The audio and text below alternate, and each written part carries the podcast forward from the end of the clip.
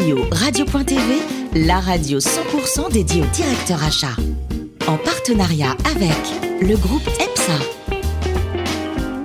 Bonjour à toutes et à tous, bienvenue à bord de CPO Radio.tv. Vous êtes plus de 12 000 directeurs d'achat et dirigeants d'entreprise à nous écouter passionnément chaque semaine en podcast. Réagissez sur les réseaux sociaux, sur notre compte Twitter, CPO Radio, tiré du bas TV. À mes côtés, pour aimer cette émission, l'excellente Amélie Briand, directrice Cash Recovery du groupe EPSA. Bonjour Amélie. Bonjour. Pascal Leroy également, managing directeur de CRM, spécialiste de l'aménagement et de l'équipement des espaces de travail. Bonjour Pascal. Bonjour Alain. Gilles Navarro, rédacteur en chef adjoint de CPO Radio.tv. Bonjour Gilles. Bonjour Alain. Direction le, le beau pays des énergies renouvelables aujourd'hui. Oui, tout à fait. Pour ce faire, nous recevons NW Group, la société 3 en 1 du secteur des énergies renouvelables, renouvelables pardon, et du stockage d'électricité.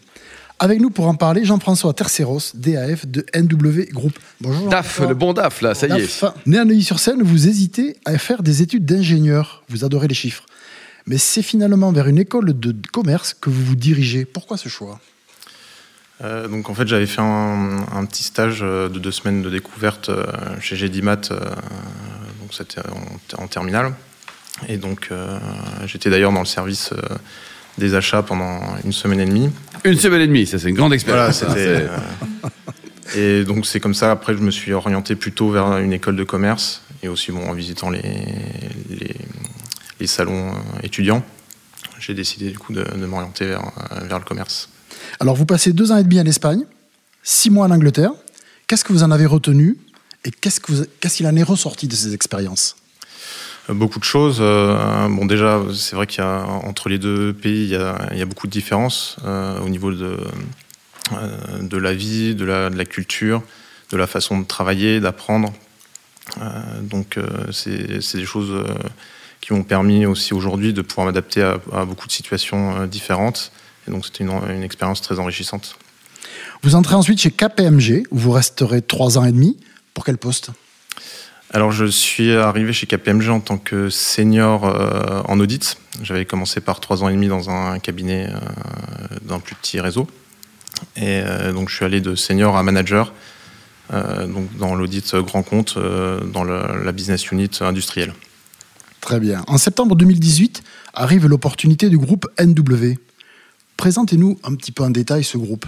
Et donc, le groupe NW, comme vous l'avez dit tout à l'heure, c'est c'est une boîte 3 en 1, puisqu'on va avoir trois, sociétés euh, principales qui vont occuper des activités un peu différentes.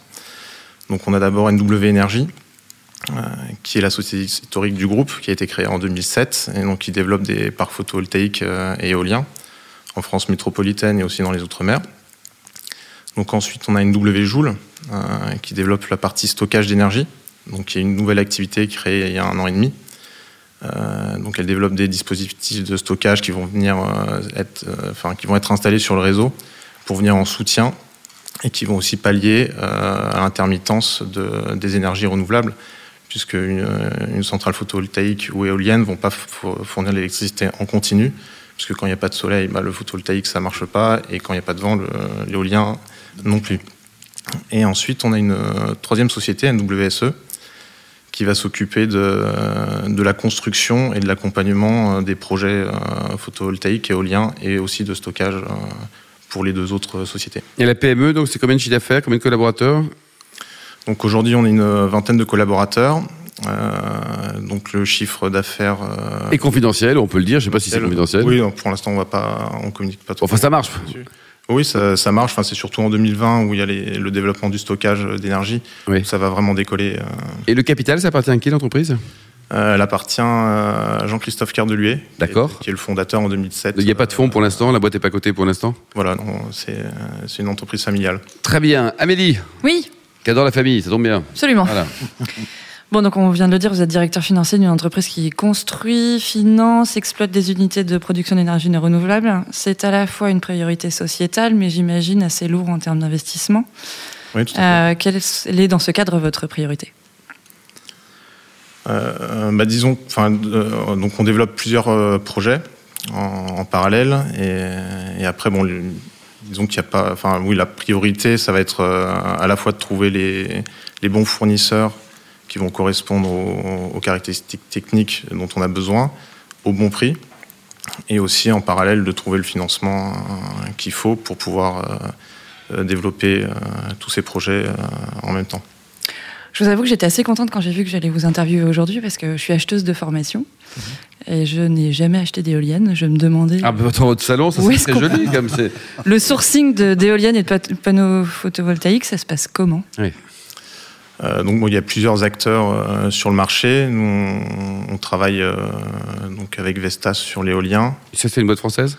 C'est une. Ah, ça, je ne suis pas sûr. Je crois que c'est plutôt allemand. Bon, c'est plutôt allemand. Donc, en tout cas, c'est européen. Et avec First Solar euh, sur, les, sur la partie panneaux photovoltaïques. D'accord. D'accord. Pas français non plus. Euh, le groupe affiche une ambition claire de partenariat avec les acteurs locaux, nécessairement pour les développements de parcs éoliennes. Euh, est-ce que ça se traduit par une stratégie d'achat en commun avec les communes, avec l'État? Est-ce que euh, vous développez des stratégies de, sourcing en partenariat avec justement. Euh... Disons qu'on développe nos projets en partenariat avec les collectivités locales sur toute la partie, disons, développement du projet et l'intérêt du projet pour la collectivité. après, au niveau de, du sourcing, il n'y a pas forcément de, de, lien entre les deux. Donc vous êtes totalement indépendant Oui. D'accord. C'est une bonne chose, ça je trouve aussi. Pascal oui, j'ai envie, de vous demander quelles sont les, perspectives, ou en tout cas vos attentes en termes de développement en France ou éventuellement à l'étranger? Donc pour l'instant, on développe principalement en France métropolitaine et, dans les Outre-mer.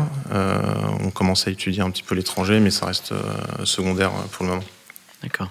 Et la vision des achats là-dedans, c'est-à-dire est-ce que, est que les achats, la fonction achat a un, un, rôle central moteur dans le développement d'NW ou c'est quoi aujourd'hui le, Aujourd'hui, on n'a pas forcément un département achat, mais euh, en fait, ça, ça, va plutôt être le chef de projet qui va suivre euh, donc avec les fournisseurs, euh, qui va être en contact tous les jours, qui, va, qui va gérer toute la relation. Et ensuite, ça va plus être la, partie direction générale et président du groupe qui s'implique beaucoup dans les projets, qui vont après arriver pour la partie négociation pour les, pour les tarifs et, différents contrats. Mmh. Et vous qui avez passé euh, une semaine et demie là aux achats, euh, dans votre formation, quel regard vous portez sur ce job de directeur des achats? C'est un métier bizarre quand même, non? Non, je pense que c'est un, métier quand même essentiel euh, pour, les boîtes, parce que c'est vrai que surtout quand on, se développe au début sur des nouvelles activités, il faut vraiment pouvoir acheter au bon prix et, le bon matériel. Donc c'est quelque chose qui est stratégique dans le développement. Mmh. Et le chef euh, du directeur des achats, ça va être le DAF ou c'est l'inverse? Euh, vous oui, plutôt le DAF, oui. Plutôt DAF. Contrôle quand même, c'est bien ça. Alors, il paraît que le plus beau métier du monde, ça peut être directeur des achats ou alors patron d'une boutique Fnac ou Darty. Vous en pensez quoi? Ouais, c'est vrai que c'est quelque chose qui m'attirait quand j'étais petit. Euh, parce que c'est vrai que j'y retrouvais tous mes loisirs, que ce soit la lecture, les jeux vidéo. Vous êtes un dingue de jeux vidéo, de, de séries en ce moment, non? Oui, c'est. Qu'est-ce que vous regardez en ce moment? Alors, en ce moment, alors je regarde à nouveau une vieille série qui s'appelle Mon oncle Charlie. Vieille pour vous, mais pour nous très très jeune. Quoi. voilà, commencé il y a 15 ans. Et alors vous êtes, vous êtes euh, grand amateur de e-sport. Est-ce que c'est vraiment du sport le e-sport? Euh, Oui, bah ça demande quand même pas mal d'attention, de, réflexe d'entraînement, donc euh, on peut oui le qualifier de, sport. Donc ce sont des grands sportifs qui jouent au e-sport, quoi. Oui, voilà. Et pour terminer, Jean-François, côté vin, les meilleurs vins du monde, ils sont français ou espagnols? Attention à la réponse. Alors ils sont français, mais c'est vrai qu'en Espagne, on peut trouver des très bons vins comme le Ribera del Duero. Euh. Bon, bah, c'est la bonne réponse, parce qu'il y a de très bons vins également en Espagne. Merci beaucoup Jean-François, Amélie, Pascal et Gilles, fin de ce numéro de CPO Radio.tv. Retrouvez toutes nos actualités sur le compte Twitter et LinkedIn. On se redonne rendez-vous mercredi prochain à 14h précise pour une nouvelle émission. CPO Radio.tv vous a été présenté par Alain Marty.